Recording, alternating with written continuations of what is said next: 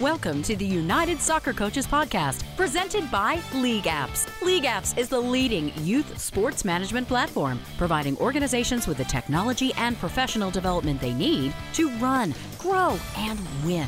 On a mission to bring the benefits of sport to kids everywhere, they go beyond technology to provide leaders with professional development and relationship building, and to work with sports based organizations to address issues of accessibility and equality. To learn more, find them at leagueapps.com or as LeagueApps on all of the social networks. Now, here's the host of the show, longtime soccer broadcaster and voice of United Soccer Coaches, Dean Linke.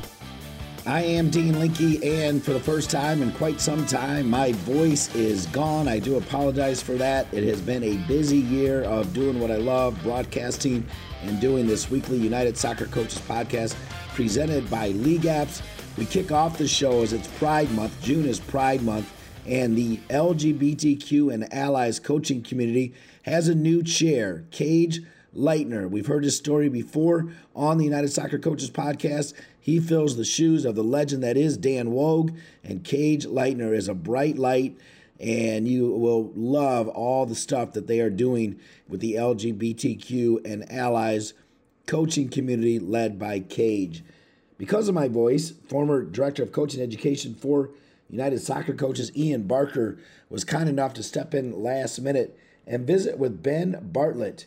Ben is the head of academy coaching for the Fulham Football Club, which of course just got promoted back to the Premier League. And he's the author of a new book called Constraining Football A Vision for Player and Coach Development. A fascinating book that I think you will enjoy, and a great interview between him and Ian Barker, who remains a friend to the association.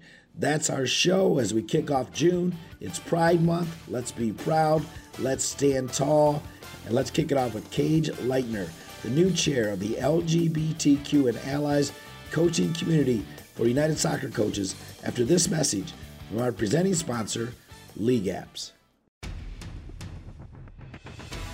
We bet you didn't get into this business for the back office duties. That's why we created League Apps, the industry's leading youth sports management platform. So you can spend less time with busy work and more time doing what you love. League Apps provides organizations with the technology and professional development they need to run, grow, and win. Go to leagueapps.com to learn more. League Apps is proud to be the presenting sponsor of the United Soccer Coaches Podcast. Welcome back to the United Soccer Coaches Podcast, presented by League Apps. Once again, here's the host of the show, Dean Linke. Welcome back to the United Soccer Coaches Podcast, presented by League Apps. June is Pride Month, so we're kicking off our show this week with the new chair of the LGBTQ and Allies Coaches Community Group, a return guest to the United Soccer Coaches Podcast. Our good friend Cage Leitner is the new chair it is Pride Month, and we start with a big old welcome, a big old hug, Cage. Thanks for being with us. Oh, it's good to be here, Dean. Nice to see you again. Yeah, so June is Pride Month. So put into words what that means and why all of us, all of us should pay attention.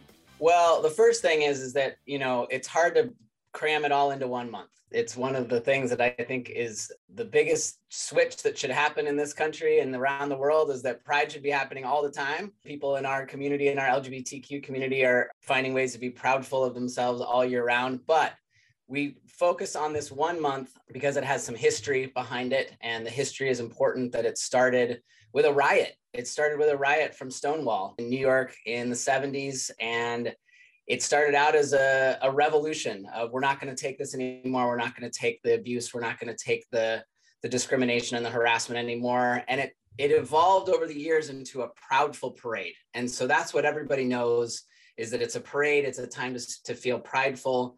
And for me, I think it's a time to really recognize and see everyone for their authentic selves. And I think that's what I feel when I think about pride is that I want to be my authentic self all year round, but I get a month to say, hey, I'm part of this community. I'm proud of myself. I'm proud of what I'm doing. And we want to be uh, proud of, of all of our coaches and our athletes out there that are trying to be them, their authentic selves. Speaking of being proud, as you know, our good friend, a man that I love and I know you love, Dan Woog, has chaired this coaches community, the LGBTQ and allies, since its inception. And he finally stepped down. He also retired from high school coaching. Those are some massive shoes to fill, but mm-hmm. also some shoes that uh, I'm sure you'll fill with pride. Can you talk about that as well, Cage? They are some massive shoes to fill and i'm doing my best in these first few months here of the of the year as the new chair. Um, dan is just an incredible person and has done an unbelievable job to spearhead this group along with Bree smith um, many years ago to just recognize that there are so many lgbtq identified coaches and athletes in our sport that needed a place to call home to feel like they could come and and be heard and seen and find resources and find support. And to have to step into the, the place of somebody who has started something who has seen a vision and and and seen it through is incredibly uh, just an incredible honor for me. And it's time to to hand it over. Dan's been doing it for a long time. It's time to hand it over to somebody who um, is a transgender person. That was a really big part of it was that you know to be able to get somebody into this seat who um, is also looking through things through the lens of gender and gender equity. And so it's just a huge honor to me to be able to sit in this place now and be at the helm of this incredible group that we have and get our get ourselves going for this year and beyond with new initiatives, new ideas, new goals. Well, let's talk about some new initiatives. Let's talk about short term goals and yeah. long term goals. I mean, you're brand new to the job, so it might be hard to look two or three years down the road. But how about like right here, right now, Cage? What are some things that are on your mind as it relates to initiatives? And then, if you can, maybe talk about some things you'd like to accomplish in a couple years as well. Yeah. Well, right now, obviously, Pride Month is our focus. And we as a leadership group um, are really looking at how do we do the best that we can with Pride Month, with all of us being in different parts of the country and um, and just trying to rally the troops. And so, what you can see um, for the next month in Pride Month from us is daily social posts that we're going to have highlights of groups and organizations and clubs that we really love that are doing a great job of getting the message out of inclusion of LGBTQ uh, coaches and athletes. Also, we're all all of us on the leadership team are looking in our own local communities at what's going on in our communities? What are the events that are happening? How can people find places to go and celebrate and be together and find community? And so we're going to blast this across our social page um, on instagram and twitter and really just getting the message out that first of all we're everywhere. Lgbtq coaches and athletes are everywhere. We've been everywhere for all all the years and this is a way to go and celebrate and find community together that's first. That's what we're doing for the month. Um, we're hoping to get some special guests to come onto our social channels. Um, maybe Jake Daniels, who just came out as the uh, the first professional footballer over in the UK to come out. Um, we're hoping to maybe get a chance to talk to him. Um, he's 17, by the way. I, am just catching up on the news, and um, holy cow, a 17 year old gay man to come out at, um, in such a professional way, huge. We could spend a whole podcast talking about that, Dean. So that's what we're doing for the month of June. So we've got some goals of we want more followers. So if you're listening to this and you're like, I don't know what's going on on the IG channel or the Twitter channel for for LGBTQ coaches, come follow us. We've got about 440 followers right now we want a thousand. A thousand is our goal by the end of this year. So come on over. And then looking a little bit down the road for the rest of the year, we're looking at, at doing some updates to our diversity and inclusion training that we've got that's on the United Soccer Coaches um, website already. We want to do some updates on that. We've got these committees now. So we've got some new committees that have been formed within um, each group. Each coaches community has some committees. So we've got places for people to come and do things like around specifically around coaching education, um, specifically around the 30 under 30 um, awards that happen. We've got some committees that are formed around that. So come join us. We need help. We want people to, to really join our community. And that's another, that's part of our bigger long-term goal is just building more support and more community within our group, whether you identify as LGBTQ or you're an ally, we want people. We want people to come in um, and and join us and help us build this movement. You said join. You said follow Cage. I like repetition. Repetition is education. How can people join? How can people follow? Yeah, you can find us on social media, LGBTQ Coaches. Um, that's just our handle. That's easy to find on Instagram and Twitter. You can go to the United Soccer Coaches website, and um, under the drop down menus, there's membership, and you can look at all the advocacy membership options, and you can just choose to, to join us as a um, to say you're interested in being a member. And I get the information, I get the direct contact from you saying you want to be a, a member, and I add you to our email list, and uh, then you'll start getting information from us. Perfect. We're here with Cage Leitner, who's the new chair of the LGBTQ and allies coaches community under United Soccer Coaches. Cage, you were the perfect choice, and it is Pride Month. But you know, as we look around our country, particularly and around the world, I mean, there's still a lot of hate. There's gun violence. There's abortion rights. There's the issue of transgender playing sports, and so sometimes you sit back and like, well, that doesn't make me proud, right? Yeah. And yet it's it's it's Pride Month. Uh, walk us through getting through that adversity, particularly from your eyes as it relates to the legislation around transgender, something that you and I've covered before, but really this this whole kind of current world of hate that we're living in right now. Yeah, it's hard. Um, I, am not going to sugarcoat it. I'm not going to sit here and say, "Oh, I'm." I just get a chance to, you know, ignore it or or think of all the positives. Um, it weighs heavy on my heart. Obviously, the the recent gun violence tragedies um, in in the short span of time has been, I think, the hardest thing to just sit with. On top of already sitting with all of the anti-trans um, athlete and uh, and and gender affirming care issues that are going on around the country, and if you're listening to this and and you know you're you're not maybe knowing what I'm talking about with the anti-trans athlete bills or the gender affirming care, please look it up. Please educate. There's so much information. It's hard to it's hard to miss um, if you really just put some time into searching because it's worth understanding what's going on in states that are basically telling children and families that it's not okay for their children to be who they are. It's not okay for them to get the health care that they need or it's not okay for them to play on the sports team that they um, that they want to play on that feels best to them. And at the end of the day I always just think those folks who think that, that that these bills are worthy of upholding, they don't know us. They don't know me. They don't know these kids. They don't know who we are as people, is that we are, you know, wonderful, kind, generous um, people who just want to live our lives and just be ourselves, just like everybody else. We just happen to look like we don't fit in, or we happen to be somebody who's, you know, falls outside of these norms and I just always, my first thought, Dean, always is, I want to go talk to these people. I want to talk to these people who say that that I don't belong, and that I'm not worthy, and that anyone who identifies as trans or as non-binary doesn't deserve the same opportunities or to be seen as the same. I just want to go talk to them and say, Are you sure? Are you sure that's really what you believe and how you feel? Because look, I'm sitting here right in front of you and and look at the things that I'm doing in the world and the way that I'm impacting people and I don't think you should take that away from anyone. So I don't have a I don't have a good answer, Dean. My answer is to find what is passionate in your heart, be be true to yourself, find the people who love you, find your community, and rally together. Um, and and my hope is that we'll we'll find the strength to keep moving on. It's Pride Month, so we want to keep moving on. We definitely want to celebrate LGBTQ and also want to celebrate the allies I'm an ally and we use this platform as allies. As you think about that, you know, as you take over this chair position, I think one of the things that drew you, and you've said this before on the podcast, to the United Soccer Coaches is their all in approach. Can you mm-hmm. uh, repeat some of that sentiment, Cage?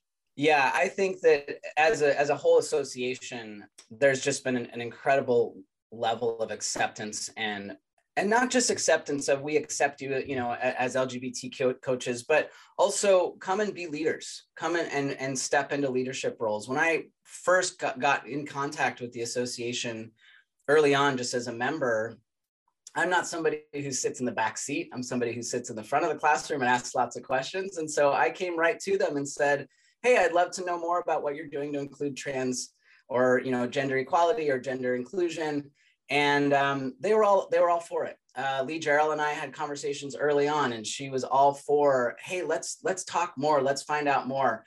That's what I I see as a good ally. That's what I see as somebody who's a co-accomplice who says, yeah, I'm not just going to open the door for you, but I'm going to open this door, pull up a seat next to you, and say, let's do some work together. Um, and that's what I see the association doing for the LGBTQ coaches. And um, it's wonderful. And there's just so much more to do. Since we have you on and you're the new chair, and this is how we're kicking off June with Pride Month, and you're our leadoff guest. And make no mistake, you're right. You're not somebody that stands in the back corner. But Cage, you opened up to me and reminded me that at one point you kind of did. You mm-hmm. talked about, you know, seeing your brother run around and you wondered about how you were feeling about things. And it took a little bit of time if uh if you if you remember Cage. So for all those people that are listening right now, what's your message to those people that aren't sure? They're not you know they're still kind of hiding just a little bit cage it's your platform to you know maybe even echo in your story again because i'm right about that right it took a little mm-hmm. time and yet no you don't stand in the corner now but at one point you did a little bit right I did. Yeah, I, I, I was at, you know, as a, as a young kid, I didn't fit into the, uh, the supposed gender norms. I was, you know, raised as a girl and looked like somebody who often was thought of as a boy. And people just thought I was weird. They just thought I didn't fit or didn't belong. I didn't feel like I fit or belong. And so I had a hard time finding my voice and standing up because I was really concerned about being bullied and, and harassed. And so, you know, it's taken a long time for me to find myself essentially um, through my transition, through through starting testosterone and finding my place in the world and my and my voice. But the the way that I did that was finding the people around me to to lift me up and to support me and to to help me when you know I would I would falter I would fall. And I think that's my biggest message to anyone out there who's who's unsure of where to go especially in this sports world especially in our world of, of athletics and coaching um, it can be really hard to be a trans person, a non binary person, a queer person. Even though it seems like we've got some great support out there, there's still the people that are going to try to bring us down that, that think we don't belong. And so, my message always to anyone who's out there who's trying to find themselves is to find your support, find your people, find your tribe, the people who you can just truly be yourself. Because when you can truly be yourself, and and all of the iterations of yourself doors open windows open ground floors just evaporate and you find all of the ways that you can walk through this world as a true authentic person and that energy radiates out and suddenly you're impacting a hundred more people and then those people are impacted and then a hundred more people are impacted. And that's why i love doing the things that i do dean. That's why i love being a person who gets up on stage, talks publicly, and, and says, Here I am. This is who I am. I'm proud of myself. I love myself. It's taken me a long time to be able to say that. And I hope that those words and that energy that comes out of those words hit somebody else in, a, in an incredible positive way. And then they can say, Oh, I think I can do that too. And then they can do that for somebody else. That's how that's how we're going to change things here you are. And before we get to last word time, I want to focus in on here you are and who you are because you are more than just the chair of this amazing group. You've done some amazing things up in the Portland area. You've done some amazing things, I think, all over the world, frankly. But tell tell us, remind us if you, if you can about some of the things that you're working on, Cage. Yeah, I'm the founding executive director of Portland Community Football Club, which is in Portland, Oregon. And we are a competitive soccer club that is specifically designed to be accessible for low income, immigrant, refugee, and LGBTQ youth. And so we're really uh, trying to just shake it up. The pay to play system, we want to come in and make it accessible, affordable, culturally relevant for all of the cultures of kids that are left out of the pay to play system because it's so expensive. And one of the things that we're doing right now is we're, we're introducing a whole new program, which is our family services program, that's including wraparound services. So we're now providing nutrition support on the field, off the field to families in terms of food boxes. We're doing social service referrals, and we're building this program this year. So we're looking for funding and support for us to keep this going because we know that the kids that we're serving are primarily kids living in either extreme poverty or, um, or low income communities they're experiencing racism they're experiencing discrimination a lot you know as well as their families it's more than just providing them a ball and some cleats and, and a, a place to play that's great we want that but we know there's going to be need, need to be more support. And so that's what we're working on uh, on now. It's going great, Dean. We're, we're growing. We're getting more kids. We're getting more supporters. We've got some great board members. We've got head coach Robin Fraser of, of uh, Colorado Rapids on our board. I cannot tell you how proud I am to be a leader of this organization. I love Robin Fraser as the original voice of the Colorado Rapids. I've known him yeah. forever. So that is a, a great choice. Real quickly, uh, the website to find your Portland group, where's that website, Cage? Yeah, Portland Community Football Club. So we're pcfc.co. And you can also just search Portland Community Football Club. You can search my name. It's not hard to find us. We're out there. Come, come join us. All right, last word time. It's Pride Month. We're kicking off the show with Cage Leitner, the new chair of the LGBTQ and Allies Coaches Community for United Soccer Coaches. What is your final message as we kick off Pride Month moving forward? And then, Cage, as you say goodbye, plug the way people can follow you on social media one more time. Again, repetition is understanding and learning, Cage. Go ahead repetition hit that ball several several times in a practice time right? You know my final word going into this pride month is to find your people. Find the people that love you and support you and be proudful. Use every energy that you've got in your body to, to, to connect with others and uh, and show who you are and um, support each other love each other. We've got to we've really got to wrap ourselves uh, up together. The way you can find us lgbtq coaches is on instagram and twitter uh, you can also find Portland Community Football Club on Instagram and Twitter. And uh, come join all of us. It's a beautiful, lovely global football community, and we always want more. All right, Cage, final promise I need you to make to me. And I think you know this already, but I need to have it on record on this show. And that is anytime you need this platform, United Soccer Coaches Podcast, presented by League Apps. It does not, does not have to be Pride Month. Every day matters, Cage. The door is always open. Please tell me you know that and you'll be back on. Absolutely. I'll talk to you anytime, Dean. And all of you out there listening, I love it. This podcast is great. Cage Leitner kicking things off on Pride Month on this week's United Soccer Coaches podcast presented by League Apps.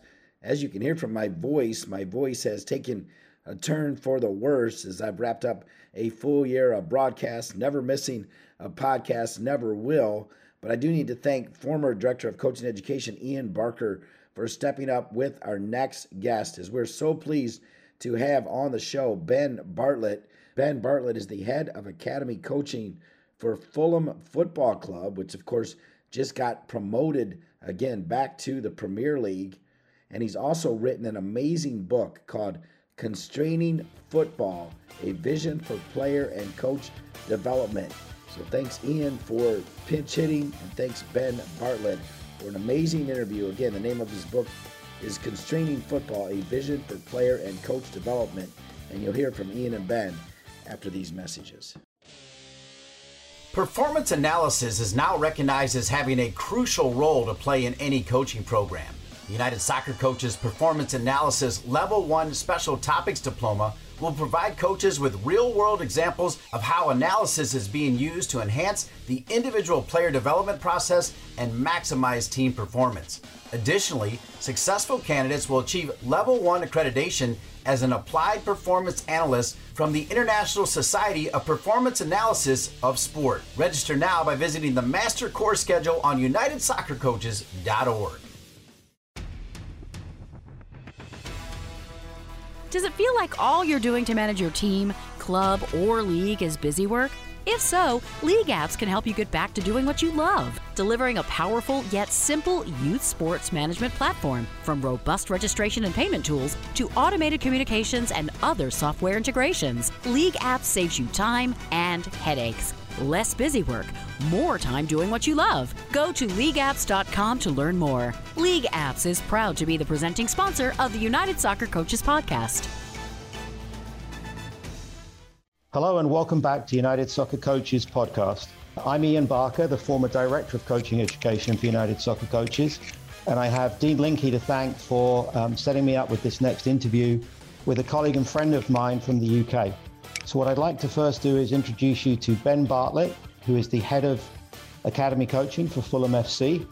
And the very good news and timely part about that is that Ben uh, and the club have recently won promotion to the Premier League. So, Ben, uh, thank you for joining us from London. How, uh, how's the weather and how's life in the middle of the afternoon? Thanks, Ian. Yeah, appreciate the opportunity to be here. So, yeah, the weather here is great. Thank you. Yeah, we're sort of coming towards the end of the football season and the beginning of the summer and the off season. So, opportunities to sort of reflect on what's been a really exciting season, uh, both in English football and certainly at Fulham, and hopefully plan for the new season. And the first team is out, I take it, uh, probably on the beach somewhere. But are you still working with the academy right now? Are the players still in? Yeah, there's a few groups still in. We've got an under 11s group going to a national competition uh, in Loughborough this weekend, and we've got another sort of 2012 group that's going out to France for another competition this weekend as well. After that, it largely starts to starts to calm down, uh, and then different groups are going to be coming back between sort of the back end of June uh, into late July. So I want to get to the meat of the the conversations. Dad, I'd like to talk about your book, Constraining Football which has been doing the rounds in, in the US. And uh, some of my colleagues in the MLS have been reading it. And I know I've got about 170 Olympic development coaches later this month are going to be uh, meeting with you and talking about the book. But before we get on to the book, I'm sure people listening are interested now that um, the club is going into the Premiership and you're responsible for talent development. Um, can you talk a little bit about maybe homegrown players you've got um, making the grade, stepping up, and how that's looking for the club and um, development? Yeah, absolutely. I, think the, the, the, club certainly has got a strong history of the academy being successful at developing players, both for Fulham's first team and also more broadly. And if you look across, sort of certainly in England and then across some of Europeans' other leagues, there's some players that are playing at the very top of the game. So, uh, you know, I've been fortunate to be at the club for three years now, but there's certainly been a number of staff that have been there for a much longer period of time that have contributed much more significantly to that development. Um, I think what's been exciting over the last season is their under 23s team have won their league also. and managed to win the league with the squad being a little bit younger, perhaps more dynamic than it has been in previous seasons. And it's been really nice to see some of those players get some exposure to first team football, both in our first team and across others on loan during the course of the season. So naturally, promotion just raises the bar again in terms of the expectation that you're going to be able to compete. Um, and certainly our history has been we get promoted and then within the same season we get relegated back again. So there's certainly that balance of developing and supporting homegrown players to make the step between planning our youth program to, to in the championship uh, against planning our youth program to going on and planning the Premier League. So we're certainly very conscious of that step and trying to ensure that we get the players as much senior exposure as we possibly can and working more broadly across the whole of the game, not only drawing them towards our first team. We're obviously beginning a time in the US where uh, we have MLS Academy players, homegrown, making first teams. I think of Philadelphia Union, I think of Red Bull. But we're also experiencing for the first time the challenges of young men who commit a lot and then don't quite make it. So, in the case of Fulham, um, obviously pushing players towards the first team now, potentially the Premiership, uh, playing in the Premiership. What type of safety nets, what type of opportunities do you provide, or does the club provide for players that maybe don't quite make the grade and, and you have to let go? I suppose relative to a lot of clubs, we're probably in a fairly privileged position as now a Premier League club, as what in England is called a Category One academy, whereby as the players develop through our program, if they're unsuccessful with us, there are layers beneath that, be that in the Championship, League One, League Two, down into non-league, where perhaps there's greater opportunities than if you're naturally further down that pyramid. The places at which you can step down to are, naturally reduced. Um, so there's certainly a, a, commitment. So for our under 16s, as an example, where we make the decision for them to go to become a full-time scholar or to release, one of our sort of metrics is to try and ensure that all of the players get a scholarship either at Fulham or at another club. Um, so that regardless of whether they're successful with us, hopefully we provide them with some kind of support network that allows them to succeed somewhere else. Um, I think the second thing is to try and see a more holistic whole person development and education program alongside the football stuff and certainly in England, and I'm guessing other parts of the world, that still does generate some tension in terms of if you provide second and third choices, is it a distraction from being really committed to the first choice? Uh, however, there seems to be increasing evidence of people that have a second or a third interest actually being more successful at their primary interest. So being really purposeful about that. Um, way outside of my level of expertise, we have like a player care and an education department that work really strongly on what we call the life plan and an alumni program, which enables um, our players to get a, a, formal, broad education program that supports them to go on to higher and further education in the event that they're unsuccessful at Fulham. Uh, there's also a collection of other things that they get, they get exposed to, such as being able to manage your finances, being able to learn to manage yourself, being able to perhaps take an interest in a plumbing course if that's something that's going to be of value to you moving forward, which hopefully means at the point that, and it is always bad news, that bad news is felt, um, that those players feel as if there are other avenues that they're set up for to support them to be able to go on and succeed. And certainly one of the things that we more broadly measure and celebrate as successes are players that go and play in somebody else's first team, players that go on and commence a coaching career somewhere, even if they haven't been successful as a player, people that set up their own business, become a musician, that do something that's completely outside or left the field of football. But hopefully, in some small way, the time that they've spent within the academy program has enabled them to develop some of the whole person skill that helps them succeed in broader life.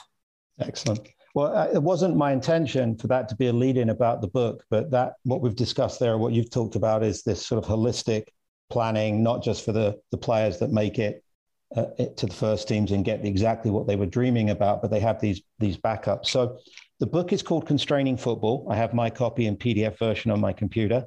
Uh, Constraining Football, a vision for player coach development. Published by Green Star Media, some friends of us in the show. Um, if you haven't got copies of Soccer Coach Weekly, Elite Soccer Coaching, or Women's Soccer Coaching, that's the magazines to have. So a little bit of a plug for those guys.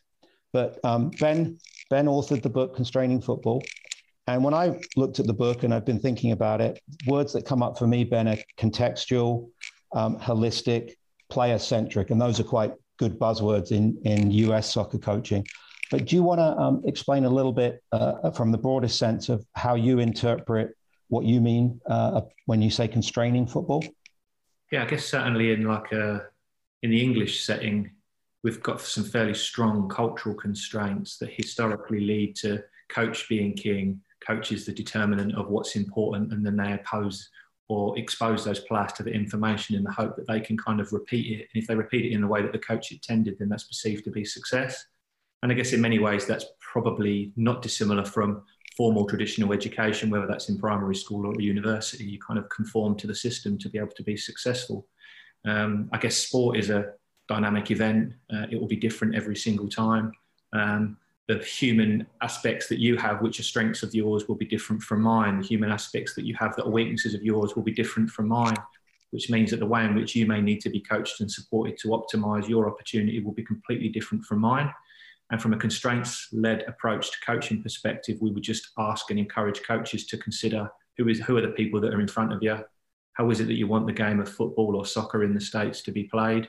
And what are the environmental situations that those players and that game of football is contending with?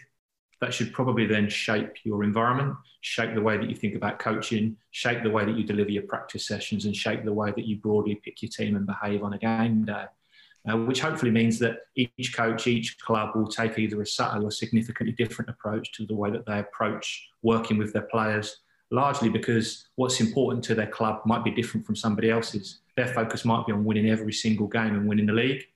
Some people would say that's a bad way to run youth development program. I don't have a view and a constraints-led approach. It doesn't determine what's good or bad. It's just more about aligning what you do with what's important. So if winning every game is important to you, you may pick a particular team and plan a particular way. If providing broad exposure for young people to enjoy playing soccer, then it may be that you make completely different decisions. And I think if we're clear about what it is that we're committed to, we do that in league with the players, and if they're young players with their parents, then that's probably the clarity that we need to guide the decisions that we make. I try to continue to remind people in the grassroots model what you see on television, what you read about in the newspaper is high level professional, financial bottom lines. I mean, there's enjoyment for sure, but it's a it's an industry, it's a business, and unfortunately, sometimes we lose that context when we're at the grassroots level, or, or certainly in a youth development level. What you talked about there, obviously, a lot of the the delivery of the content, the delivery of the context comes from the coach, and very often the grassroots coach is by his or herself. In the case of Fulham or some of the bigger clubs, what other resources do you have that help inform you as to what those contexts and what those needs of the players might be? What, what support services do you have? We have what we would call in England a multidisciplinary team. So each coach will have surrounded with them a performance analyst, to someone that will look at the video that will generate some data that will add another pair of eyes. There'll be a sports scientist there that will largely be responsible for sort of supporting and overseeing growth and maturation and building some kind of physical development program as medical support, which will obviously tie in very closely to the sports science to ensure that we're keeping the players fresh and available, but that, that we're driving them to be able to meet the demands of the game of football. And we also have, um, certainly from a sort of more pitch based perspective, a psychology provision, which enables the players to come to better understand themselves, to understand some of the challenges that life and the game will bring, and hopefully to develop some of the necessary skills to support them to manage and succeed within those uh, challenges. Um, more broadly, we have a player care team, we have an education team who, as we alluded to earlier, certainly cover some of that broader sort of holistic support. But it's also important to say we have a media and a communications team who, even though are there to largely to promote the nature of the football club and every other club will have the same, to also support the players to get some exposure to what it's like to talk to the media, to communicate positive messages and to do that in a way that's both age appropriate and relative to their current experience. So, thinking about the, the young people, the young, in your case, men coming into the academy, um, my own experience is uh, kind of name dropping. So, you go to Barcelona, they show you the dormitory, La Masia. Um, but you go to Ajax and they talk a lot more about the need to be with family and, of course, the country smaller and things like that. What are your general opinions about the, the values or not of staying at home with family, going home to your own bed at night, seeing your mum and dad, as opposed to potentially being in digs, being in a residency program? What does that look like at Fulham, or, or what's your opinion about it? I guess perhaps principally similar, but practically in a different way from some of those clubs you alluded to. The decisions that we make are largely guided by our vision, what we've committed to.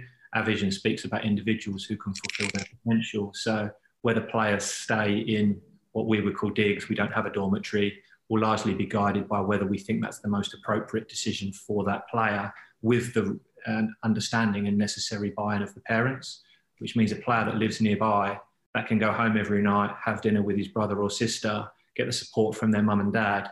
That seems like a perhaps in those examples a really nice opportunity for them to stay at home and travel into the club. Um, those that perhaps would have a two-hour train journey every single morning to get to training, which just adds a huge burden, perhaps is a different decision. But then also recognise that when they become an under 17 and they come full time into the scholarship program, that person that's got a two hour train journey, it may be best for them to be in digs.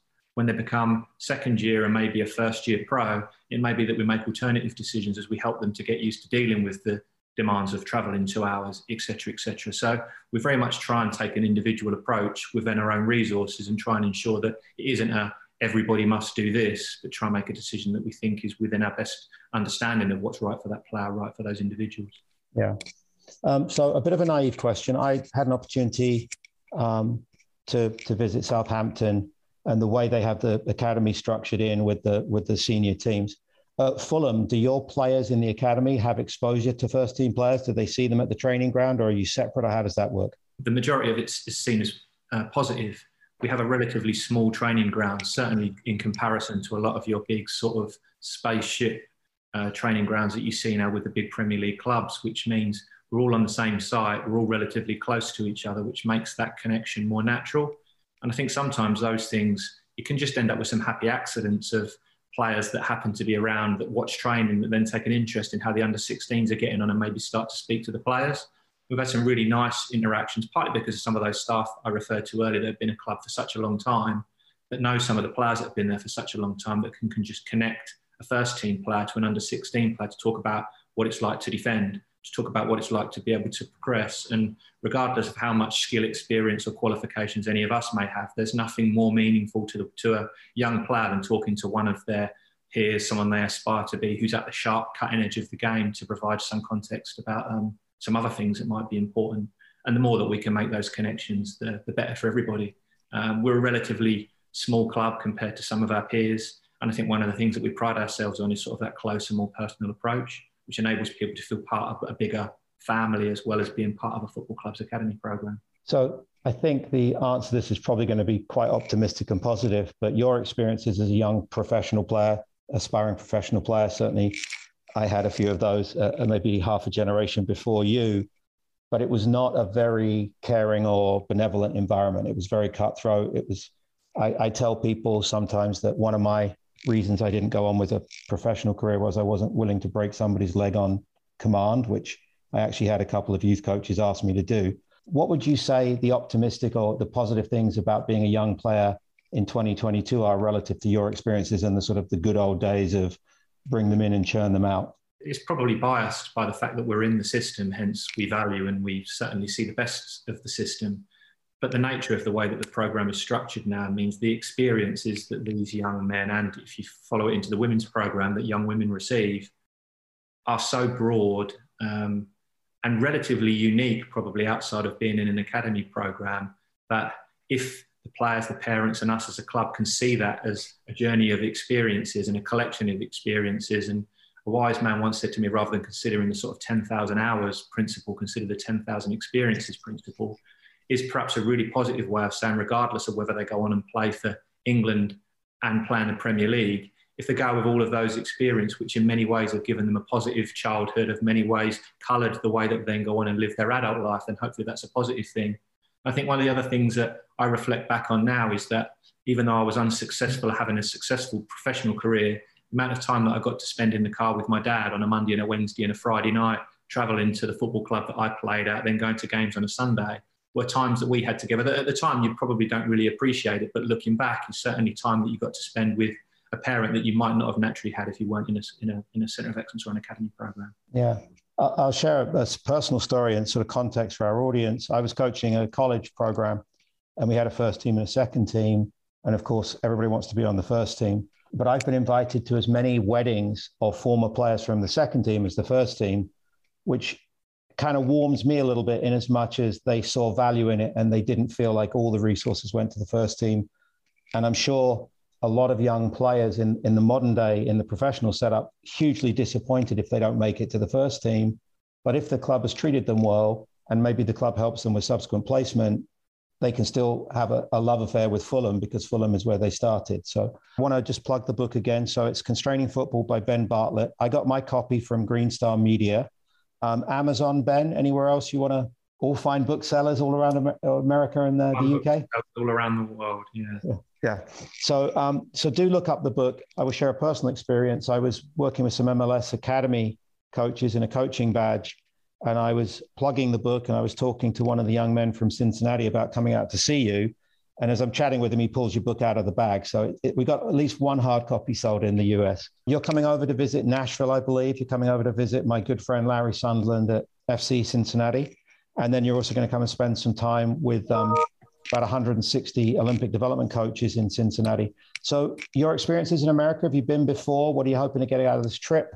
Tell, tell us a little bit about Ben Bartlett and the American tour. Yeah, been been a, a, a few. Um, I was fortunate. I spent a few years working at Chelsea. Um, I came on the pre-season tour to Los Angeles back in 2007, uh, which was an unbelievable experience. And um, Chelsea played um, what was then a David Beckham-based Los Angeles Galaxy, um, and certainly you could see the sort of power that soccer was starting to have, uh, the sort of growth of the game in the country, um, and certainly in many of the sort of clinics that we run, both in Los Angeles and further south down towards San Diego, you could see there was a real appetite for people to want to learn and understand the game. So that's that's something that's really um, really sort of continued with a number of experiences I've had since then. I think the key bits is sort of just looking at you know relatively new MLS franchises such as Nashville, such as Cincinnati, and the nature of being able to build something almost from the ground up to not have been hopefully too constrained traditionally by 100 or 150 years worth of football, which whilst in England that brings many benefits in terms of the way that the game is entrenched into the national identity, it also brings its challenges because people hold on to that national identity in the way perhaps things were a number of years ago. So I think I'm really excited just to see how A, the game's growing in the country, and B, the way in which relatively new franchises can drive a really positive model of development and hopefully do stuff that's relatively novel without being wed to historical constraints. That's, that's really interesting you say that because I think of our home country, the UK, and how the clubs have a certain base similarity and base historical ethos. And, and obviously, clubs change, but it, you're so right when you talk about the states because what a club looks like in Houston and the fan base and the types of players and the types of playing style, in my experience, looks radically different to what Red Bull was doing out in New York or what um, the values of sport in Kansas City are, which is where I'm I'm currently speaking to you from. So that's, that's actually a really interesting take. So I'll be uh, sitting with you over a cup of coffee in a couple of weeks and um, really looking forward to introducing you to some young American coaches I think in this country, you know, we have a lot of MLS on television. I would argue that the, the probably the biggest league is is is the Premier League in television watching. Although we've got access to Bundesliga, Serie A, League X, and I think people will be excited to see Fulham back in the Premiership for sure. And any contribution you've made to that success, I'm sure the check is in the mail for that. Ben, thank you very much for your time. Very generous. Like I say, constraining football. I've got my copy. And thank you to Green Star Media for making that um, available in the American market. So what we're going to do is we're going to wrap up with Ben, thank him, and wish him all the best with um, his job as head of academy coaching for Fulham FC and, and for the academy and for the first team back in the Premiership. Thank you very much for listening to the United Soccer Coaches podcast. And I'm going to turn it back to Dean Linke. Cheers, everybody, and thank you, Ben. Cheers indeed, Ian Barker and Ben, as well as Cage Leitner for kicking off Pride Month this week on the United Soccer Coaches podcast. Also want to thank Bailey Conklin, Brandon Milburn, Erica Dyer, Lee Gerald, Jeff Van Dusen, and all the great folks at United Soccer Coaches. A shout out to Dan Woog, who Cage Leitner replaced in the all important position for the LGBTQ and allies coaching community for United Soccer Coaches. I also thank all of you for listening, as well as our producer, Colin Thrash. We'll see you next week with my voice back intact, I promise, for another edition of the United Soccer Coaches Podcast presented by LeagueApps. Thanks for listening to the United Soccer Coaches Podcast, presented by LeagueApps. League Apps is the leading youth sports management platform, providing organizations with the technology and professional development they need to run, grow, and win. To learn more about LeagueApps, find them at leagueapps.com or as LeagueApps on all of the social networks. And to learn more about United Soccer Coaches, visit us at unitedsoccercoaches.org.